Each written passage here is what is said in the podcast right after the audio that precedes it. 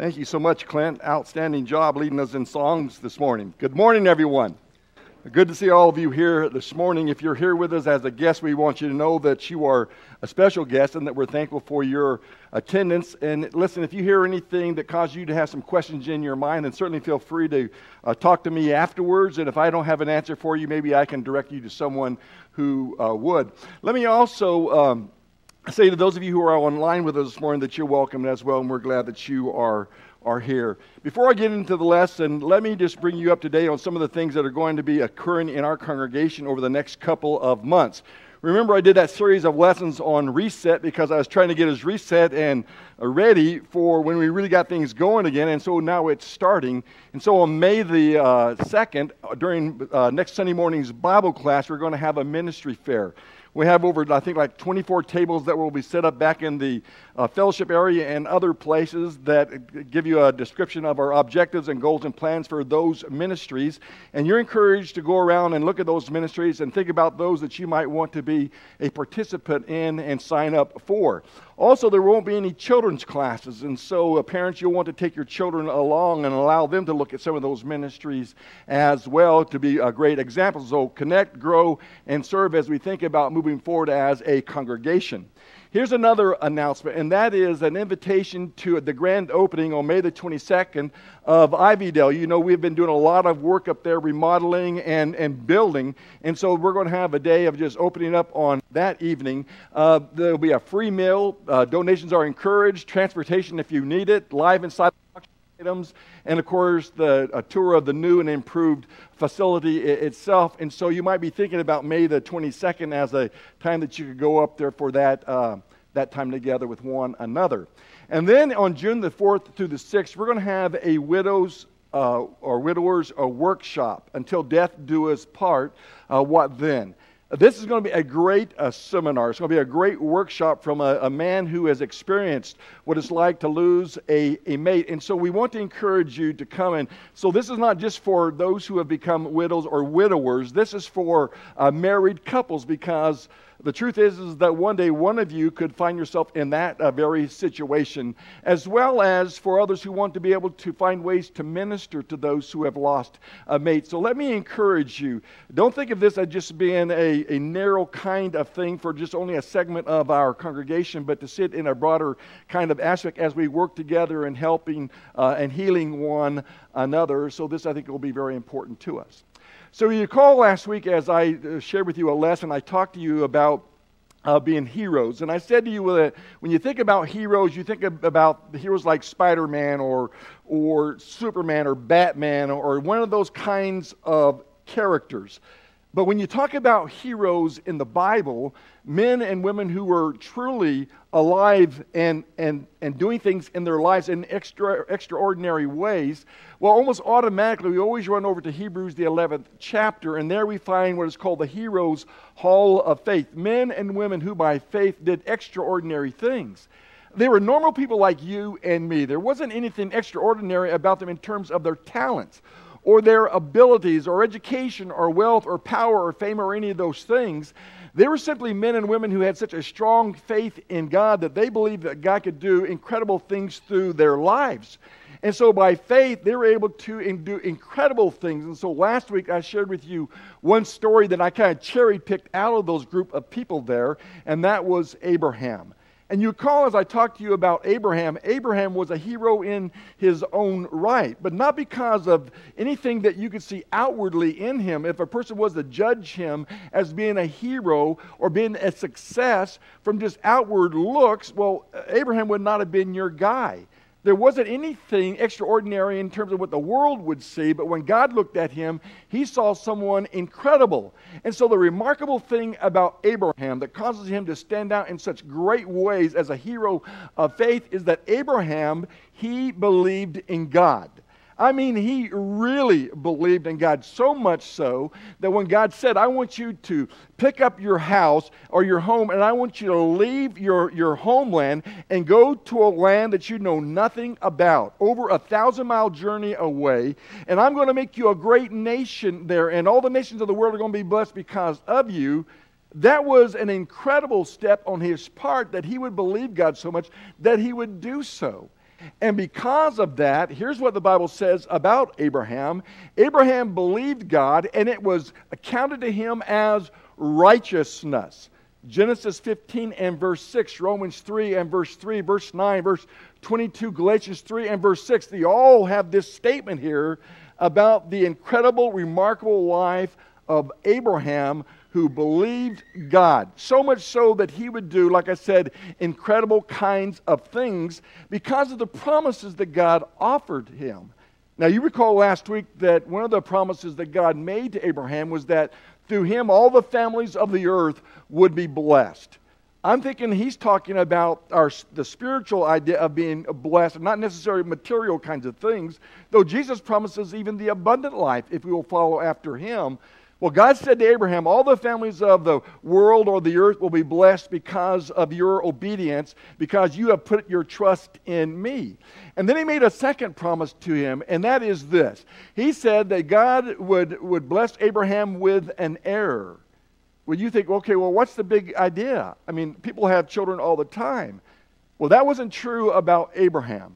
Abraham and Sarah had been married for a lot of years. Abraham is seventy-five years old. Sarah is sixty-five years old when God says to them, listen, I'm going to give you a male child. You will have a son who will be an, an heir. Well, that was an incredible promise. Given at the age of seventy-five and Sarah at sixty-five, ladies, what would you think about that? If you're sixty-five years old and God says, guess what? You're going to become pregnant and you're going to have a child and you have a male child. What would you think at the age of sixty-five? What would you think if this promise was not to occur and come to fruition until twenty-five years later? And now Abraham is ninety-nine, close to one hundred, which means his wife is ten years younger. Sarah is at ninety years old and she gives birth to a son, and they call his name Isaac. And in Genesis, the twenty-first chapter, and verses one through five, there that is lauded. There it says, here's what's happened. Uh, Sarah did come to the term of her pregnancy. She does bear a son to Abraham in his old age. In fact, Sarah says, I've given my, my husband a child in his old age. Well, you know what? You're no spring chicken either, Sarah. But that was an incredible promise, and it, an incredible promise that was kept by God. Uh, through Abraham's seed, through the life of Isaac, he says the earth is going to be blessed and going to be saved, because through that lineage is going to come Jesus Christ, the Son of God, who will die on the cross for the sins of all of us, making it a potential for all of us to be saved. Now let me ask you this question. Can you even begin to imagine how much Abraham must have loved that boy? How much he must have loved Isaac. He's waited almost a hundred years to have this son that would be of, from his loins, from his bloodline. And it, I mean, that would be absolutely incredible. And then in the twenty-first chapter, it says that it comes to a time where where Isaac is weaned from his mother. And then you get to chapter twenty-two, and we find a test. And that's what I want to talk to you about. I want to add this story of Abraham. Not only was he tested and said, listen, I want you to go to a land that you know nothing about, I also want you to do something else that's really going to really challenge you down to the very core of what your soul is. Look at what it says behind me. Sometime later, God tested Abraham, and he said to him, Abraham. And Abraham replied, here I am. Then God said, take your son, your only son, Isaac, whom you love, and go to the region of Moriah. Sacrifice him there as a burnt offering on one of the mountains that I will tell you about. Hebrews, the eleventh chapter, verses seventeen through nineteen, gives you the abbreviated count of what the rest of chapter twenty-two says. I want you to think about what is just said there. I'm going to test you. You know, when we think about God, we think about God as a God of love and a God of kindness and mercy. We sometimes think of God as a God that can be wrathful. Seldom do we think of God as one who is a tester. And yet there it says that I will test you, which as you go down through the scriptures, you'll find out that God tests people on a pretty regular basis. Count it all joy, my brethren, when you encounter various trials, knowing that the testing of your faith produces endurance. And so to think about God as a tester, that's kind of a hard to swallow, but God does uh, test him. In fact, I sometimes think he must test me almost every day of my life, trying to find out where is my commitment, what is my faith uh, level. So today is test day, and so if you'll take just a moment and reach into your pocket or your, your purse, and if you'll pull out a piece of paper and a pencil or a pen, I'm going to give you a test on the life of Abraham. As you get ready to pull that out, here's what we're going to do. We're going to take the test, and then you're going to take that piece of paper, and you're going to pass it one person to your right, and they're going to check your answers. So about right now, your hands are starting to sweat, right?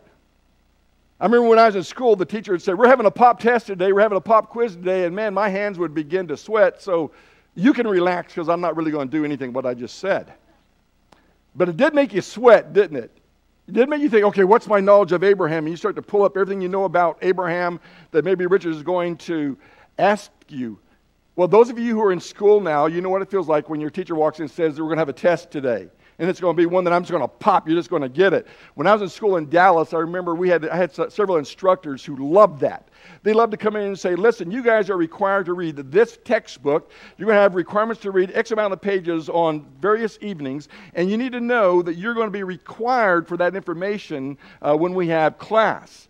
You're going to get pop tests. There are going to be pop quizzes there. It can happen on Tuesday, it can happen on Wednesday, Thursday, or Friday, but I want you to know that you're going to have pop, pop quizzes or tests from time to time. And they almost do it almost like there was this gleam in their eye, like because they could see the terror that they were placing in the eyes of their, their students. And those guys did it too. They did pop tests for that information. Tests happened. In fact, I would say to you that when, you know, when I got done with school, I thought to myself, okay, the days of pop tests are over. No more tests. And then I discovered very quickly that life is full of, of tests. At every stage of our life, there are going to be tests. You young people need to know that there are going to be tests. Tests don't end when you get out of school. The tests keep on coming at us. Whether you are a, a child or whether you are adult, they're going to be a test. You get married, and there are more tests that come into your life. You have children, and man, you have a bunch of tests that begin to happen with those children as they grow up. And at the beginning, they're not, you know, they're kind of testy, but they're not too bad. But then they turn into teenagers, and that's a whole nother ballgame.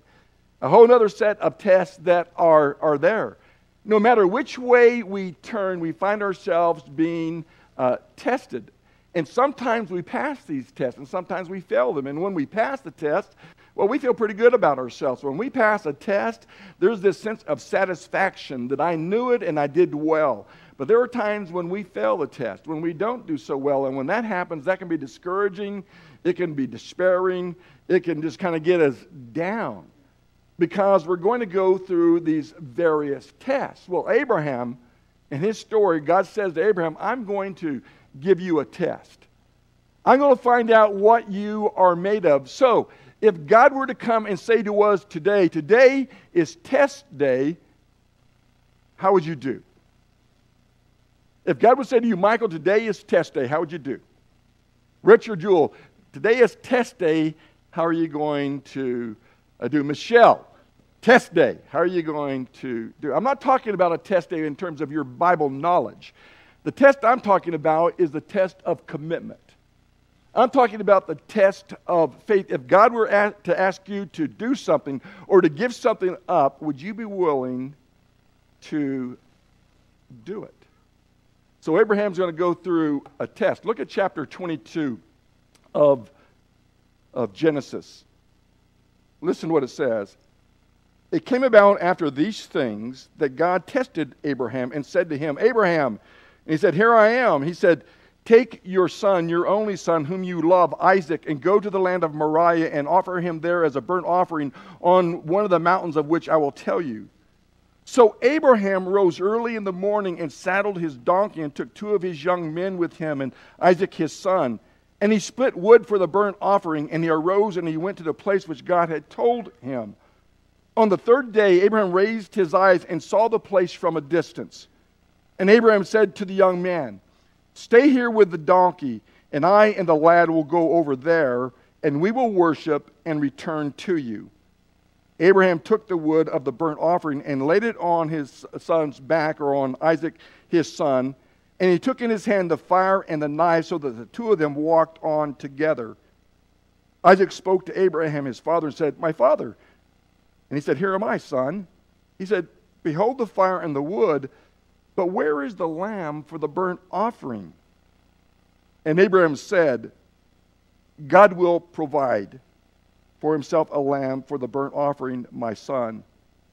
So the two of them walked together. Could you imagine the emotions that was flowing through the heart of Abraham?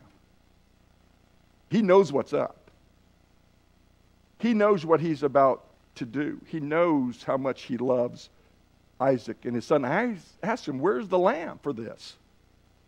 And all the while, you know, Abraham, he knows who the lamb is. And then they came to the place of which God had told him. And he arranged the wood, and he bound his son Isaac and laid him on the altar on top of the wood. Abraham stretched out his hand and took the knife to slay his son. But the angel of the Lord called to him from heaven and said, "Abraham, Abraham." And he said, "Here I am." And he said, "Do not stretch out your hand against the lad, and do nothing to him, for now I know that you fear God, since you have not withheld your son, your only son, from me." Then Abraham raised his eyes and looked, and behold, behind him a ram caught in the thicket by his horns. And Abraham went and took the ram and offered him up for a burnt offering to the, in place of his son. And Abraham called the name of that place, "The Lord will provide," as it is said to this day, "In the mount of the Lord it will be provided." So that's the story of Abraham and his willingness to sacrifice his son. But in this story, there are three tests that Abraham has to pass, and, and that's what I want to share with you very quickly. The first one is the test of obedience. Notice it says that Abraham rose early in the morning. God says, "I want you to sacrifice your son." And Abraham raises, rose early in the morning, and he saddles his donkey. He prepares everything that needs to be had. If you had been Abraham, what would you have done? If God asked you to make this sacrifice, what would you have, have done? I mean, Abraham could have easily, he could have said, "Listen, have you forgotten? Remember, I was one hundred years old when Isaac was born and Sarah was, was, was ninety. You promised. You promised that through my seed all the nations would be, would be blessed on earth. Isaac is still young. He has no children. Have you forgotten your promise?" I mean, Abraham, he could have had, you know, some really very strong arguments to try to change God's mind, but he doesn't do it. He simply saddles the donkey, and he started to obey God. That's hard to understand in this day of, you know, of optional obedience. We're not called to be a people of obedience. I mean, we have laws and everything like that, but we live in a society that has a difficult time with just that very word itself. Every time someone issues a command, we immediately start to think or reason to ourselves, why do I have to obey that command? Look at society around you, and you'll see a lot of disobedience. You'll see a society that really struggles with obedience. You see rioters and looters that are damaging all kinds of things, but hardly any of them are arrested. There might be a few that are cherry-picked out of the crowd, but there's a lot more than, than that. Or criminals who do criminal offenses who are not arrested and prosecuted. Or how about children who disobey in school their teachers, and the teachers don't have a lot of things that they can do about it. Or parents that are, you know, are very, so lenient with their children that they don't punish them. And then they raise up children who don't want to obey, and not only do they not want to obey them, they don't want to obey their teachers. They don't want to obey the, those who are in authority. So we struggle with that. You know, we don't have to obey if we don't want to. And the problem with that is, is we get to thinking that God is like that. We get to thinking that, listen, we convince ourselves that God is just like us, and therefore God doesn't mean what he says, and that God doesn't punish for disobedience. God says, listen, do what I say, and we answer, well, maybe I will, and maybe I won't, because if I don't, there's no real punishment, because God doesn't nail you in time. At the point in time when you're disobedient, but God says there is a coming day of accountability. I think Clint is going to talk about that some this evening. There's a day of accountability when you might get away with it while you're breathing air, but you may not get away with it when you're not. And you move on to the judgment seat. And so we get hung up in this idea of obedience, but when you look at Abraham, well, Abraham was obedient, and so if God were testing your obedience, how would you do? Abraham, he got an A on the test. Without questioning or rebellion, Abraham did exactly what God asked him to, to do. The test of obedience. There's a test of self-denial. Abraham, take your son, your only son, the son whom you love, Isaac, and offer him as a sacrifice. God gets very explicit with him. Make no mistake, Abraham, when you go to that mountain, who's being sacrificed? Your son, your only son, your only begotten son, your son Isaac, that son you love, that's the one that you're going to offer to me. Abraham and Sarah had waited a hundred years, Sarah ninety years, to have this boy. And now later, he's asked to sacrifice him. Abraham loved Isaac with a greater love than almost anyone can even have for himself. And us fathers know about this, don't we? You know, we've talked about, you know, what if, if your child needed you to give your life, would you give your life for your child? And almost all of us in a very macho kind of way would say, absolutely, I would die for my wife, I would die for my, my children. That is if there's no other way around this thing. If there was no other way around it, if there was any way to get around it, I wouldn't do it. But if it came down to that, yeah, I would suffer for my children. But what if we had to do it and it's demanded of us to do it? God is testing Abraham, telling him to do the hardest thing possible for any parent to even think of. Take your son, your flesh and blood, that son whom you love, and offer him to me. Give him back to me. I gave him to you. Give him back to me. That would have to be so hard. We live in a time where self-denial is really hard to do. I saw a sign some years back of a church that had it on a giant billboard right on the freeway and says, listen, come to this church. Church is it's where it's all about you. Really. It's church all about us. Now, there's no doubt that we all get something out of this, I hope. I hope we are blessed when we come to, to church. But church is not just about you. We live in a world that is very self-serving. We live in a world that says, have it your way. You deserve it. This is something that is your right to have, and we take that and we apply it sometimes to church and, and God. When it comes to God and the church, for many, it is not about what God deserves or even demands. It's sometimes about consumerism. What is it that I want? And so we shop for the church of our choice. And we look for that place that's going to give me what I want or what my perceived needs are. Did you know there are places that do demographics for churches?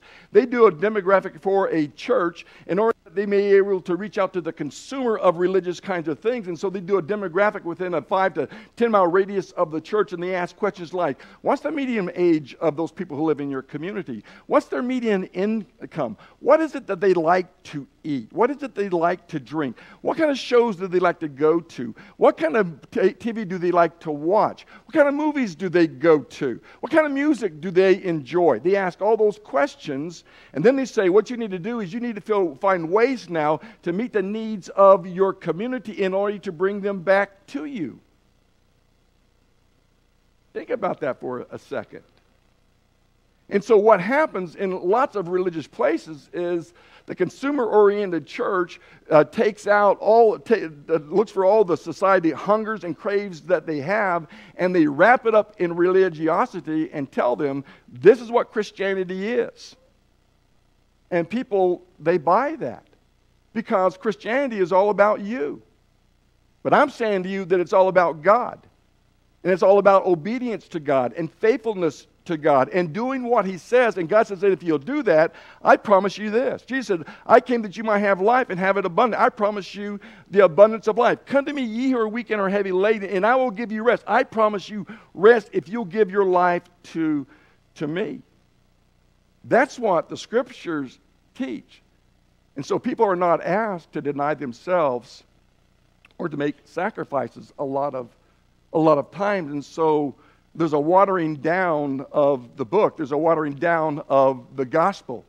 You don't dare tell people that they have a sin problem that is deserving of, of death. In our religious world, we have holidays. They celebrate the birth of Jesus. They celebrate the resurrection of Jesus. We don't like to talk a lot about the cross of Jesus, because the cross of Jesus serves as an indictment because it takes care of mankind's sin problem. All mankind has a sin problem. All of us sin and fall short of the glory of God without any exemptions from that. All have sinned and fallen short. We all deserve spiritual death, and the cross becomes an answer to that, but that bothers us. The cross is an indictment. It's an indictment that we are sinners. But you're not going to fill a lot of pews if you tell people that. If you tell them that the cross must be lifted up. In fact, Jesus said, and I, if I be lifted up, I will draw all men to myself. But we get to thinking that, well, here's what draws people to ourselves. If you have great music, that will draw people. If you have hot air balloon rides, that will draw people. If you have hot dog and hamburger barbecues, that will draw the people. That will draw the people. And I'm not saying I'm even against that. I'm simply saying that the central message of the gospel is not those peripheral things. The central message of the gospel is the cross of Jesus Christ. That's the good news. Jesus died on the cross for your sins and my sins so that I could live in eternity with God. But the whole idea of self-denial and sacrifice is foreign to a self-indulgent society. I want you to know that a watered-down gospel may get a lot of people in the pews, but it will not It won't bring anyone to the cross. In fact, the watered-down gospel really is no gospel at all. Listen to what God says to Abraham. Abraham, I want you to take the most precious possession in your life and give it to me. And Abraham, he passed that test too. So how about you? You need to be really honest with yourself, okay? What's the dearest thing that you hold to your heart? The dearest thing that you hold to your heart. Are you willing to sacrifice it to follow Jesus? Let me soften it for you. What are you willing to give up on Sunday to be at church, other than that if you are at risk physically because of this COVID? What? What would you give up for the Lord on Sunday, where He has asked you to come and to worship Him and to remember His Son and to remember that sacrifice for your sins? What would you be willing to give up? What's the dearest thing that you hold? I could go down through a list. In fact, if you were to see my notes up here, you would see I have a list like that of the things that we sometimes put before the Lord. But I'm going to leave that up to you. You just be honest with yourself. What's the dearest thing to you that you would give up for God? Abraham was asked, give me your son. And Abraham said, okay.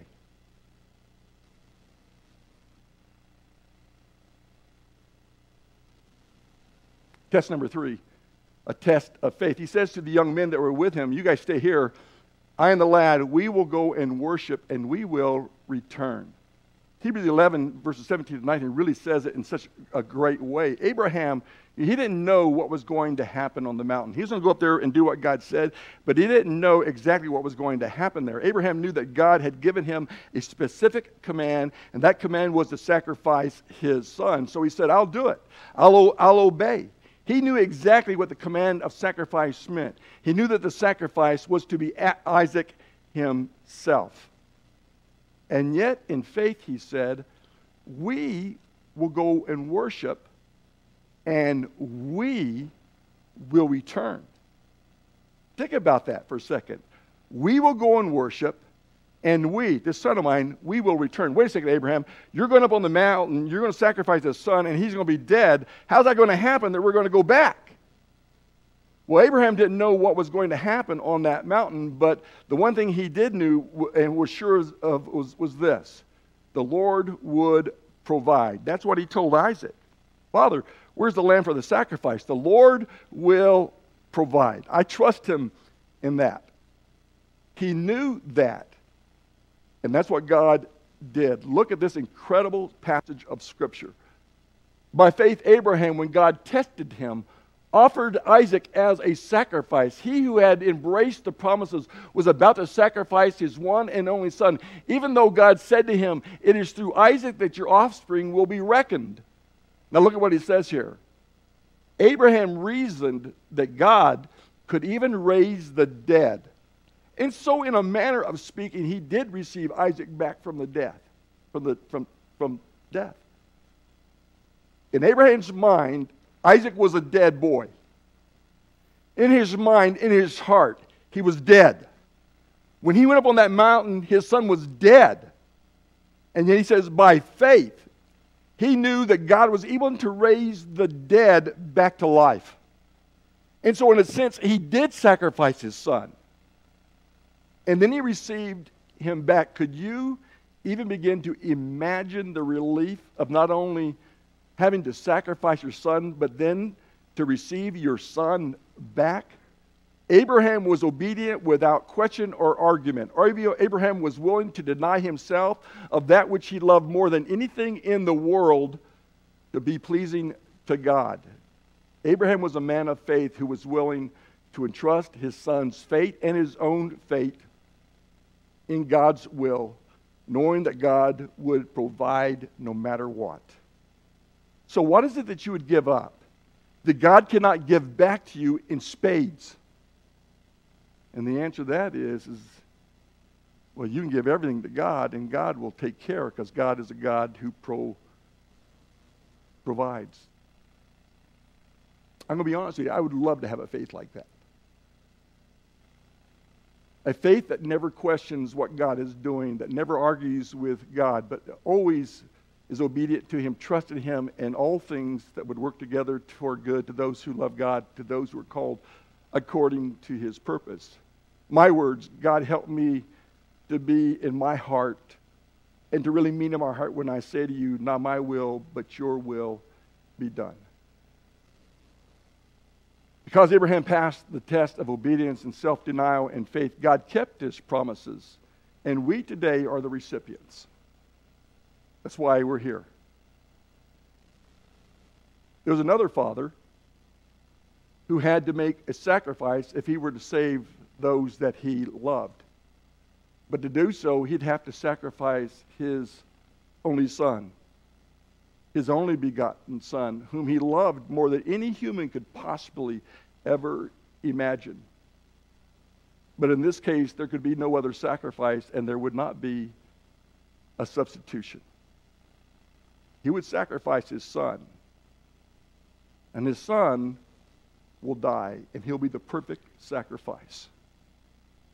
Of course, you know we're talking about God now, don't you, and our Father, and we know that we're talking about his son, his only begotten son, Jesus Christ.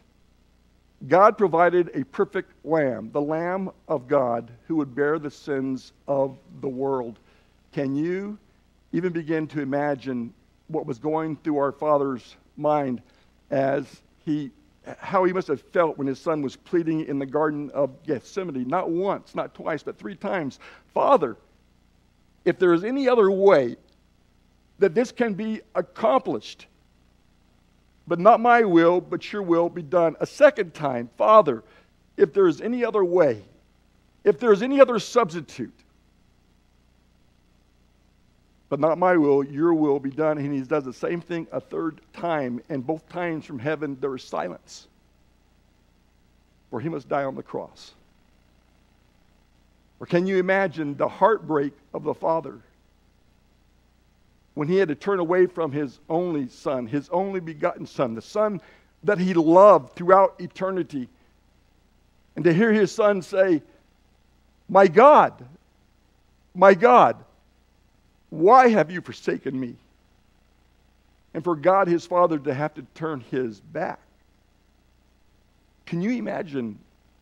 I can't even get my mind around that.